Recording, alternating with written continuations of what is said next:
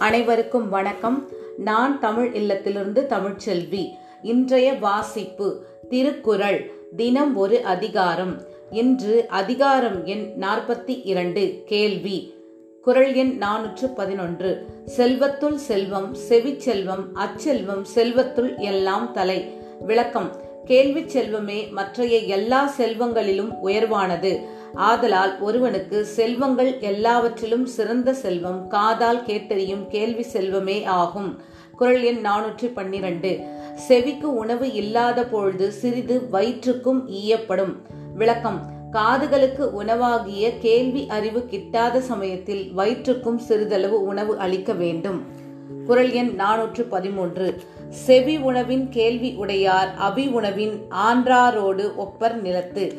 விளக்கம். செவி உணவாகிய கேள்வி அறிவு வாய்க்கப் பெற்றவர். இந்நில உலகில் வாழ்பவர் ஆயினும் அவிர்ப்பாகமாகிய உணவை உடைய தேவர்களுக்கு சமமாவார். குரல் எண் நானூற்று பதினான்கு கற்றிலன் ஆயினும் கேட்க அஃது ஒருவர்க்கு ஒர்க்கத்தின் ஊற்றாம் துணை. விளக்கம். ஒருவன் சிறந்த நூல்களை கல்லாதவனாயினும் அறிவுடையவர் கூறுவனவற்றை கேட்டறிய வேண்டும். அக்கேள்வி அறிவு அவனுக்கு மனத்தளர்ச்சி ஏற்படும் போது ஊன்றுகோல் போல் துணை புரியும். குரல் எண் நானூற்று பதினைந்து. இழுக்கல் உடையுழி ஊற்றுக்கோல் அற்றே ஒழுக்கம் உடையார் வாய்ச்சொல். விளக்கம். நல்லொழுக்கம் உடையவர்களின் வாய்ச்சொற்கள் வழுக்குதலை உடைய நிலத்தில் ஊன்றுகோல் போல் வாழ்க்கையில் துன்பம் ஏற்படும் போது நமக்கு உதவி செய்யும்.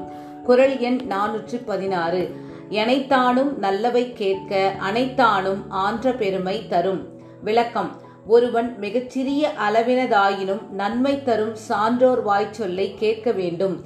அது சிறிதாயினும் அவனுக்கு நிறைந்த பெருமையை தரும். குரல் எண் நானூற்று பதினேழு பிழைத்து உணர்ந்தும் பேதமை சொல்லார் இழைத்து உணர்ந்து ஈண்டிய கேள்வி அவர் விளக்கம்.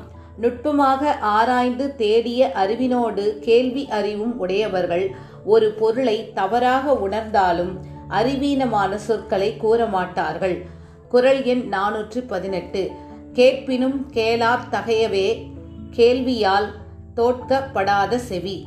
விளக்கம். சான்றோர் கூறும் நூற்பொருளை கேட்டலால் நலம் பெறாத காதுகள்.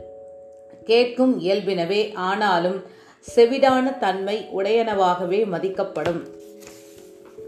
குரல் எண் நானூற்று பத்தொன்பது நுணங்கிய கேள்வியர் அல்லார் வணங்கிய வாயினர் ஆதல் அரிது. விளக்கம். நுட்பமான கேள்வி அறிவில்லாதவர் பிறரிடம் பணிவுடன் கூடிய சொற்களை கூறுதல் இயலாது. குரல் எண் நானூற்று இருபது. செவியின் சுவை உணரா வாய் உணர்வின் மாக்கள் அவியினும் வாழினும் என் விளக்கம். காதுகளால் கேட்டறியும் சுவைகளை கேட்டு உணர்ந்து கொள்ளாமல் வாயால் சுவைத்து உண்ணப்படும் சுவைகளையே அறிந்த மக்கள் இறந்தாலும் வாழ்ந்தாலும் உலகிற்கு நன்மை ஒன்றும் இல்லை.